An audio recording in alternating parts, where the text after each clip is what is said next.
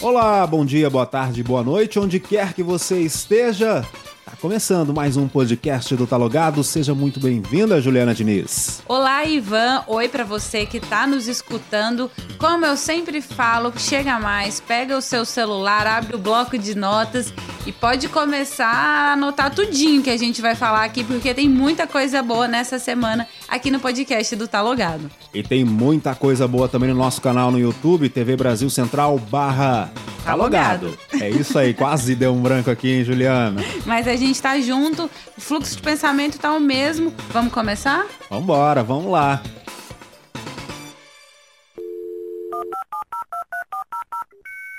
E que tal a gente começar com algo inimaginável? Eu, pelo menos, jamais imaginei que eu pudesse ter um perfume com cheiro do espaço. Eu nem sabia que dava para sentir cheiro no espaço. Para mim era alguma coisa tipo o som que o povo fala pois que é. não se propaga no espaço. Eu achava que o cheiro também não. E aí eu fui pesquisar, né? Cheiro do espaço, o que é isso? Será que o espaço tem cheiro tal? E na verdade, o, o, espaço tem cheiro, mas depende muito do local. Pra você ter noção, olha só. Se você estiver ali ao redor da Terra e da Lua, ela tem um cheiro de pólvora queimada. É. Somos um pouco tóxicos, assim, até se, fora. É, se você estiver mais ali perto do planeta Urano, o odor é fédido como flatulências e urina. Oh, não! Mas aí que eu imagino que seja o cheiro que eles queiram vender agora, né? Que é um cheiro mais agradável, né? É, que tá ali perto da Via Láctea, né, envolto, que é mais um cheiro de amoras. Ah, sim, gostamos de frutas vermelhas. Pois é, eu acredito que seja esse, né? A NASA já faz esse essa fórmula química, essa fórmula né? há muito tempo para os astronautas, os astronautas ir acostumando, né, quando Não levarem um susto quando estiverem no espaço, né? Tipo, não estava esperando por isso, que aroma que é esse, da onde está É. vindo? Aí essa empresa, né, quer vender agora, tal, e quer incentivar também alunos dos Estados Unidos a se tornarem, né, astronautas, cientistas. Mas você já pensou, de um cheiro, você acha que você se influenciaria a virar um. a ter uma profissão? Eu acho que os professores precisam de muitas ferramentas para conquistar o interesse dos alunos, né? E quando a gente traz para os cinco sentidos, quando a gente mostra uma foto, quando a gente mostra um vídeo, quando a gente mostra um barulho ou a ausência do barulho, quando a gente traz um cheiro, quando a gente traz o tato, é a sensibilidade da gravidade zero, por exemplo. É- São coisas que quando você está experimentando com o seu corpo, querendo ou não, te dá um cria um laço afetivo ali com você e pode te despertar novos caminhos, até do estudo, né? Achei muito interessante. Uhum. Não sei se eu compraria, mas o valor também não é tão caro, né, Ivan? Porque tudo do espaço, É. quando a gente vê, é tipo caríssimo. Então, se você não pode viajar no espaço, você pode sentir o cheirinho Eu dele. achei assim, perto dos perfumes tradicionais que a gente está acostumado. Os terráqueos, os né? terráqueos, ele até que tá num valor acessível, né? Convertendo ali 78 reais. É, aí você tem que, se você for importar para o Brasil, tem que lembrar que tem as taxas do correio, enfim, dos, os impostos. Mas é isso, o, o, o mais barato que tá vendendo nessa, nesse Kickstarter são 15 dólares, né? Isso. É, eu achei bastante interessante. Eles também têm o cheiro da lua, você viu isso? É, eles pretendem lançar, É. né? O próximo lançamento deles vai ser o cheiro da lua. E eu não consegui identificar ainda o. Gente, pra descobrir quem gosta é dessas, cheiro para- da essas paradas místicas, eu achei o máximo. Adorei. Se eu tivesse um pouquinho de dinheiro a mais e morasse nos Estados Unidos, talvez eu compraria, que ia ser mais fácil mesmo. Pois é, se você também se interessou, né? ah, tem uma busca muito grande, porque eles estão em financiamento no Catarse para o lançamento desse perfume. E pra você ter noção, já foram mais de 350 milhões de dólares investidos. É ali. Então coisa. tem muita gente interessada nesse cheiro do espaço, mas eu espero que seja um cheiro mais agradável. Mas ainda assim eu acho que eu não vou comprar, vou continuar com os meus perfumes tradicionais, viu, Ju? Super terreno, Ivan. Agora, você quer saber mais? Entra lá no Kickstarter e digite lá o The Space que vai ter todas as informações. Agora, tem informação também educativa, né, Ju? Tem o YouTube Learning que chegou ao Brasil depois de fazer sucesso, depois de ter sido lançado, melhor dizendo, mas também pode ter feito sucesso em outros países, como os Estados Unidos, Itália, França, Espanha, Japão. Agora desembarcou aqui no Brasil. É, eu cheguei a entrar na plataforma e eu confesso que eu fiquei frustrada. É. Eu não achei muito interessante as coisas, porque são assuntos que eu não me interesso, que estão lá por enquanto. É, tem algumas coisas de matemática, desafios de matemática, de física. O que eu achei interessante é ele concentrar, né? Facilita, fato, é, né? ele A facilita busca. a busca pra, pra você, pra um aluno, pra quem quer se aprofundar em um assunto. Com né? certeza. É, ele já fez essa pré-seleção de alguns assuntos. Por exemplo, tem um- uma playlist cheia de vídeos que a gente, até da Natália Arcuri, Sim, da Nath tem de Finanças, como economizar na quarentena. Tem uma outra playlist de astronomia, que tem Uhum. 13 aulas. É, já, já tem uma pré-seleção grande de material, mas não foi nenhum. Eu comecei a ver esses de economia na quarentena, mas não. Eu não sou dessas que ficam muito vendo vídeos de, de finanças pessoais, não é uma coisa que eu gosto muito. É, matemática, zero interesse. Física, menos 10. É, astronomia, eu comecei a ver porque eu gosto, mas é complexo mesmo a aula, então eu falei, ah, vou, vou ver isso mais pra frente. Queria ver algumas coisas tipo fotografia, umas outras áreas, mas ainda não tem, quem sabe mais pra frente As- chega. Nessa quarentena você não quer fazer as coisas, porque ali tem vídeos do faça você mesmo, né? Do... Ai, gente, meu namorado, ele vive agora de fazer essas coisas. Então eu deixo ele fazer as coisas. Então, ó, eu achei interessante, mas eu espero que eles fiquem trocando esporadicamente os vídeos pra também não ficar cansativo, né? A, playlist deles ali. É, eu acho que se eles vão alimentando e vão colocando nos destaques as coisas novas, já dá essa sensação e vai arquivando esse material que, enfim, já tá ali indexado. Porque realmente são coisas legais, tem tipo é, questões raciais no Brasil, é, origem das festas juninas. Mas eu queria umas outras coisas mais práticas, assim. Acho que falta. Mas eu acho que pra você que tá ouvindo a gente aí, que se interessa por esses assuntos, ou gosta, né? Mesmo assim, ah, tô sem fazer nada, vou descobrir como é que surgiu a festa junina tal. Ali é interessante, viu? youtube.com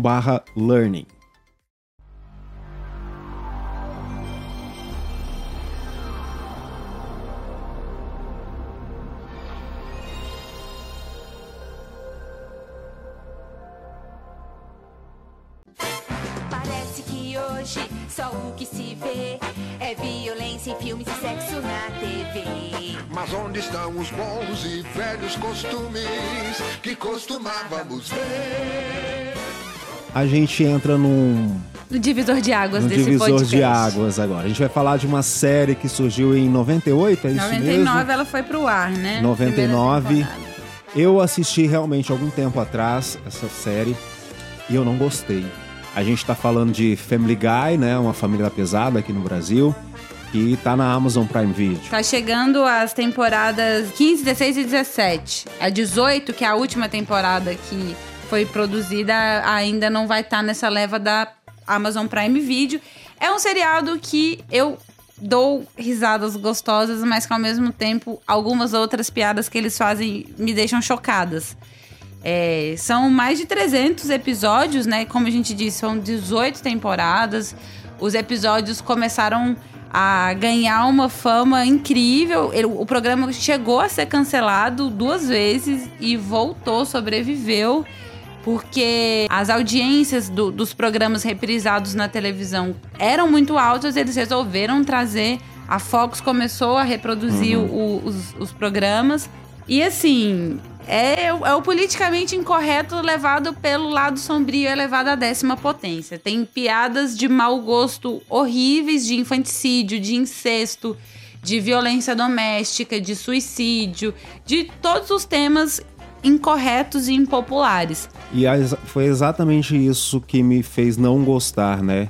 E foi exatamente um episódio que eu me lembrei que eu assisti, que é Peter, né? O nome é o do Peter, pai. o nome do pai. Um vizinho dele recebeu a namorada, recebeu a irmã, né? A irmã levou o namorado e o namorado batia na mulher. Batia, batia, batia. E a culpa era sempre da mulher de apanhar. Então eu lembro muito bem dessa cena. Eu falei, gente, que desenho é esse? Esse, que... esse, esse que você citou, eu tava ontem fazendo a, a tradicional pesquisa antes de gravar o podcast, e ele é citado por um dos youtubers que eu tava assistindo como entre os cinco piores episódios. Então foi lógico que É, calhou. Tava passando Exatamente. e Você pegou esse. esse ele Mas traz... além disso, né? O bebê querer matar a mãe. Esses desenhos que trazem armas, muito, sabe? Fazem piadas com armas, assim, tem- não me agrada A violência é muito. gratuita e, e um sentimento que muita gente faz no Seth MacFarlane, que é o roteirista e faz as uma das principais vozes dos roteiros, né? Ele, por exemplo, é a voz original do Peter, que é o pai, do Brian, que é o cachorro da família, do Stewie, que é o bebê da família, do Quagmire, que é um vizinho pedófilo, maníaco sexual. Também é ele que faz e de alguns outros personagens menores. É o próprio criador que, que faz essas vozes. É, as pessoas criticam muito porque algumas piadas ficam parecendo que eles pegaram ideias é, aleatórias, fizeram um bingo, juntaram elas e levaram para o lugar mais escrachado possível aquelas situações. Mas como eu disse, o absurdo de algumas coisas que eles trazem é muito engraçado e não é assim, não é por isso que eles ficaram tanto tempo, né, com programação garantida nas televisões e até hoje os episódios custam em média 2 milhões de dólares por episódio para produzir. E agora, né, a gente em pleno século XXI, parece que eles estão acordando também. Eu vi uma entrevista com um roteirista, né?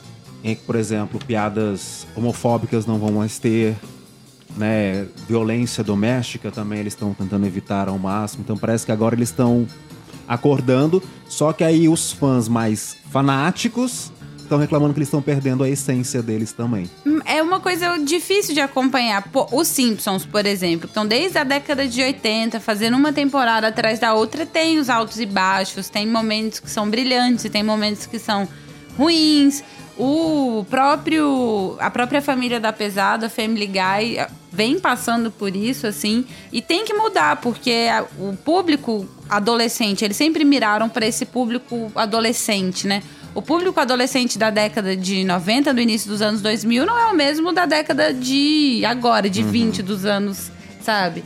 2020. Então aí, ó, você que tá nos ouvindo, você ouviu aqui duas opiniões, né? Da Ju foi bem mais convincente do que a minha, porque eu, quando não gosto, não gosto nem de falar mesmo da, de algo. Mas a gente tem uma outra participação também do André, né, Ju? O André deu pra, vai dar pra ver que eu acho que ele tá mais pro meu lado do que o lado do Ivan. Não, mas a maioria das pessoas estão do seu lado, isso é fato. Vamos acompanhar então o áudio que o André mandou pra gente. Family Guy é um caso curioso de ressurreição na TV americana. Ele foi lançado no final dos anos 90 e alvo de muitas críticas por ser considerado uma espécie de cópia mal feita dos Simpsons, de modo que, após alguns episódios, veio a ser cancelado pela emissora. Porém, após reprises em um outro canal, ah, ganhou um status de culto tão forte que a Fox acabou ressuscitando as- o- a produção do desenho e desde então continua firme e forte na programação, oferecendo todo tipo de piada infame, de humor que vai do mais elaborado ao mais rasteiro e um retrato impiedoso das mazelas da sociedade americana, com muita graça e muita irreverência. E tanto é que o Seth MacFarlane, o criador da série, acabou é, elaborando outros projetos na área e se tornando os maiores nomes da comédia americana atual. Então é isso, agora você tire as suas conclusões, tá? Os- Vai conhecer os Griffin, você vai dar algumas risadas. Depois você conta pra gente. Eu acho que você tem que chegar para assistir né, as temporadas 15, 16 17 que estão disponíveis na Amazon Prime Video é, desarmado, tá? Não vá armado como eu fiquei e tal. Lembrando que Family Guy, é, a indicação é para maiores de 12 anos, tá bom? Agora, Ju, vamos de entrevista, vamos falar de música, vamos falar de TikTok também? Olha, eu ainda não baixei o TikTok. Você já baixou? Eu não vou mentir, baixei sim pra seguir outros canais, mas eu não tenho nada postado, não faço nada ali ah, não. Ivan, por que você não vira um TikToker? Porque eu sou muito mal-humorado. Ah, os namorados também fazem sucesso no TikTok. Eu não sei se tá nenhum, mas eu tenho certeza que essa categoria está representada. E quem faz muito sucesso lá na- no TikTok é o Frank Mars, que foi o meu entrevistado na- no programa da TV dessa semana. Ele viralizou com a música dele, né? Fazendo vários challenges ali dentro do TikTok. Vamos ver.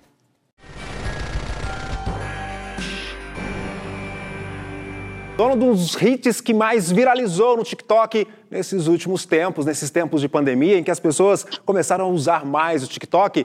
Eu estou falando do Frank Mars. Seja muito bem-vindo, Frank. Muito obrigado. Feliz de estar aqui. Frank, você é empresário, era empresário. Como é que veio essa sacada de trabalhar com música, né? Bom, eu sempre gostei de música, eu sempre gostei de arte no geral. É, eu sou empresário, tenho uma agência de marketing e publicidade, tenho marca de roupa. Uhum. Só que, assim, depois de passar um tempo, digamos assim, sozinho, eu viajei para a Europa ano passado, perdi uma pessoa da minha família e muita coisa fez sentido para mim, que eu não estava realmente vivendo o meu potencial completo. E então eu comecei a estudar mais sobre música, mais sobre filmes, séries, coisas que eu sempre gostei muito. Comecei a desenvolver mais esse meu lado criativo. E aí esse ano eu falei, não, é isso mesmo que eu vou fazer, é isso mesmo que eu quero e comecei a produção musical. A gente começou a produção musical de Backup Love, que foi a minha primeira música, essa aí que tá tá dando muito certo na internet em março e a gente lançou no mês passado, no dia 15. Hey yo, uh-huh.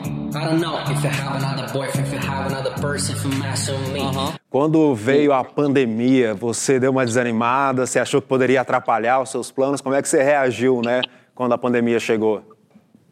Bom, a gente fica muito preocupado, né, porque não sabe o que vai acontecer com o mundo, mas eu coloquei na minha cabeça que eu usaria esse tempo mais isolado sem sair todos os dias de casa, ficando mais no meu canto, que eu ia me concentrar mais no que eu estava fazendo, desenvolver mais os meus projetos. E foi exatamente isso que eu fiz. Eu aproveitei esse tempo de isolamento para realmente me isolar, focar em produzir algo e soltar para o mundo. Toda a produção você fez sozinho em casa, você tem um estúdio. Conta pra gente mais ou menos como é que funcionou essa produção. Bom, a produção musical eu tive a ajuda de um grande amigo meu chamado Juan Belgo, e a gente, eu tenho um mini estúdio em casa, uhum. e a gente montou o que precisava e tudo mais e já começamos assim. Eu já vinha estudando há algum tempo e a gente resolveu fazer em casa na quarentena e tudo mais com todos os cuidados possíveis. E sobre a história da música, por exemplo, a história da a música incompleta eu escrevi uma noite que bateu uma inspiração assim, eu sentei, escrevi a música completa e Backup Love se trata muito sobre essa vida assim do, dos jovens, sobre esses amores secundários, né, que a gente tem. Quando você criou a música, imaginou a música, você já imaginou ela para uma plataforma digital? A intenção realmente foi fazer uma música focada nos estilos que eu mais gosto, que é o pop e o rap. Uhum. E eu já tinha na minha cabeça, por esse meu lado mais empresarial, eu tinha na minha cabeça que eu deveria usar as plataformas corretas que uma delas, que a mim foi uma boa estratégia que eu usei, foi criar uma dança no TikTok, que acabou tendo, sei lá, não sei quantos vídeos já passou, muitas visualizações, e soltar também nas plataformas principais, Spotify, Deezer, YouTube, por aí vai. Qual é a sensação, né, de um criador quando vê sua música viralizada, assim? É muito bom, é assim, você fica extremamente feliz, e isso só me deixou mais animado para continuar trabalhando no meu álbum que deve sair ano que vem. Você, todo o processo, né, pelo que eu vi, você foi autodidata, né? É isso mesmo? Eu sempre tive isso, assim. Tudo que eu quero fazer, eu aprendo a aprender aquele estilo, foco naquilo e pronto, eu vou e começo a focar naquilo. Por exemplo, antes da entrevista começar, eu estava aqui desenhando alguns modelos de tênis para minha marca, ou seja, eu acredito que eu posso fazer exatamente tudo tudo que eu colocar na minha cabeça eu posso fazer, até que me prove o contrário. Eu posso fazer uma coisa que é muito relacionada a dados, ou a música, ou a filme, ou a roupa, ou o que for. Desde que eu queira fazer, esteja feliz, esteja focado naquilo. E como é que você consegue organizar o seu dia todo para fazer tanta coisa assim? Bom, os meus amigos pessoais, assim, eles acham que eu sou meio louco. Eu acordo às 4 horas da manhã, às 4h15 eu vou correr, volto e a partir das 5 até as 9 da manhã eu só estudo, e aí depois eu começo meu dia de trabalho, e aí vai só compromisso, trabalho mesmo. E eu sempre tento deixar um, um finalzinho do dia ali só para estudar música, para entender umas coisas novas do mercado, por aí. Você, nos seus momentos de folga, costuma assistir séries, costuma né, entrar também nos streamings, né? Se costuma, o que, que você indica para gente? Bom, eu sou completamente apaixonado por filmes e séries e livros também. Mas no meu tempo, assim, que eu falar, eu quero descansar, eu provavelmente vou sentar no sofá, vou ligar a televisão, vou assistir uma série. E se eu posso indicar uma série para alguém, eu indicaria duas. Friends, melhor série da vida. Esse é clássico, E- né? Exatamente. a, a série, assim, se você quer ser feliz, vá assistir Friends. Se você quer ter mais uma pegada mais assim de negócio, mais de ambição, assista Billions, que é uma série incrível e eu sou completamente apaixonado. A sua música hoje, ela está nas plataformas digitais. Passa pra gente as suas plataformas digitais. Bom, a música Backup Love está em todas as plataformas digitais de streaming. é, e a- o principal canal que nós temos usado de divulgação hoje em dia é o YouTube. É só você digitar Frank Mars, traço Backup Love, e vai ter o vídeo aí. Eu olhei hoje, já está com 232 mil visualizações.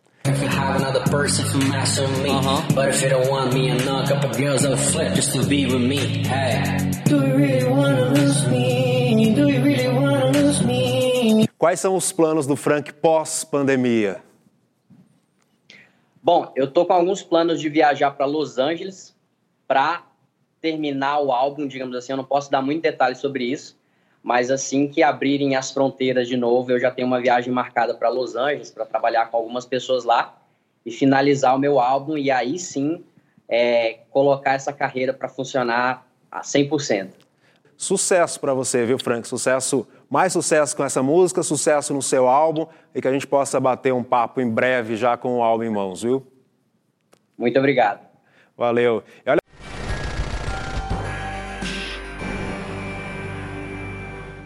É isso aí, curtiu? Quer conhecer mais do Frank Mars? É só pesquisar aí nas redes sociais. Ele passou certinho, né? Ah, o YouTube dele, o Instagram dele e também tem nas plataformas de streaming de música, Deezer, Spotify, Tidal. O cara tá em todas. E é, siga o exemplo dele, que acredita que quando você tá muito focado e quando você quer muito alguma coisa, é possível fazer. Vai lá, estuda, se atualiza, corre atrás, seu sonho realmente pode se tornar realidade. Ele não deixou a pandemia desanimar ele não, né? Exatamente. Eu, eu gostei muito dessa vibe positiva dele.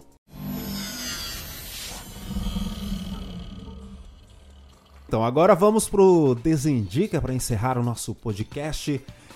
Quem começa, eu ou você? Ah, eu posso começar. O meu desindica hoje, ele não é babadeiro, ele é um pouco prático. Eu tava fazendo uma pesquisa sobre racismo. Eu queria ler algumas reportagens pra é, discutir com a minha família, que é de professores, e a gente tava falando sobre reportagens de racismo pra criança. Eu fui procurar e eu fui procurar nesses sites de, de veículos de comunicação. Alguns, por exemplo, o El País, que é um veículo que eu gosto muito, tenho uma grande admiração. Ele não tem ali, por exemplo, uma busca que você pode digitar a palavra, ou pelo menos eu não achei é, neles, assim. No Intercept eu, eu, eu fiquei um pouco em dúvida, no Intercept Brasil, que eu também entrei para procurar nessa, nessa área, sobre reportagens sobre racismo. Não queria artigos de opinião, não queria editoriais, não queria nada. E fiquei um pouco frustrada com as ferramentas de pesquisa, principalmente desses dois desses dois veículos tão grandes, né, que acabam informando muita gente da população. Acho que é uma coisa que eles poderiam dar uma atençãozinha, enfim, né? É uma o- coisa simples, só atualizar ali. Exatamente, colocar uma barra de pesquisa. é, eu, eu sei que é, fazer esses sistemas de, de busca não são tão simples, mas se todo mundo faz direitinho dentro da empresa, ela funciona. Então acho que poderia ter uma atenção melhor desses veículos para facilitar mesmo as leituras, ganhar novos leitores e por aí vai. E uma atenção especial também eu vou pedir novamente a Globoplay. A Globoplay ultimamente está colocando novelas do passado, né, no, no seu canal de streaming. Entrou semana, semana passada, entrou Vale Tudo, que é uma novela clássica, que eu falei, ah, vou assistir. Só que as novelas de antigamente, elas eram feitas em formatos 4x3, t- nas TVs Fica de tubo, né, na TV de tubo e tal. A senhora Globoplay, o grupo Globo, resolveu estender para 16 por 9, que é a nossa, né, Tá agora né? da, né, da TV digital, do sinal digital. E os atores estão com uma cara de bolacha. Se você vê a cara da Regina Duarte, né, vê a cara da Glória Pires, gente, tá feio demais. Tá Deformou, mundo né, muito esticado, muito esticado mesmo. Eu acho que ela tentou, né, é, padronizar, mas vamos colocar mesmo como era antigamente, até pra gente É. o formato ver o sinal, foi o gravado, formato né? foi daquela gravado, forma. né? Vamos fazer que nem a Band. A Band, por exemplo, tá reprisando os desenhos do Jaspion. E eles estão lá com a telinha preta do lado, as bordas pretas, tal, pra Uhum. Formato manter o original. formato original e não perder a qualidade. Então, a senhora Globoplay aí, mais uma vez sendo desindicada por mim, agora por querer, né, padronizar algo que ficou pior do que se tivesse colocado no padrão original. É, Vambora? bora. Então é isso, tá? Tchau, tchau, gente. Até semana que vem. Até semana que vem. Tchau, tchau.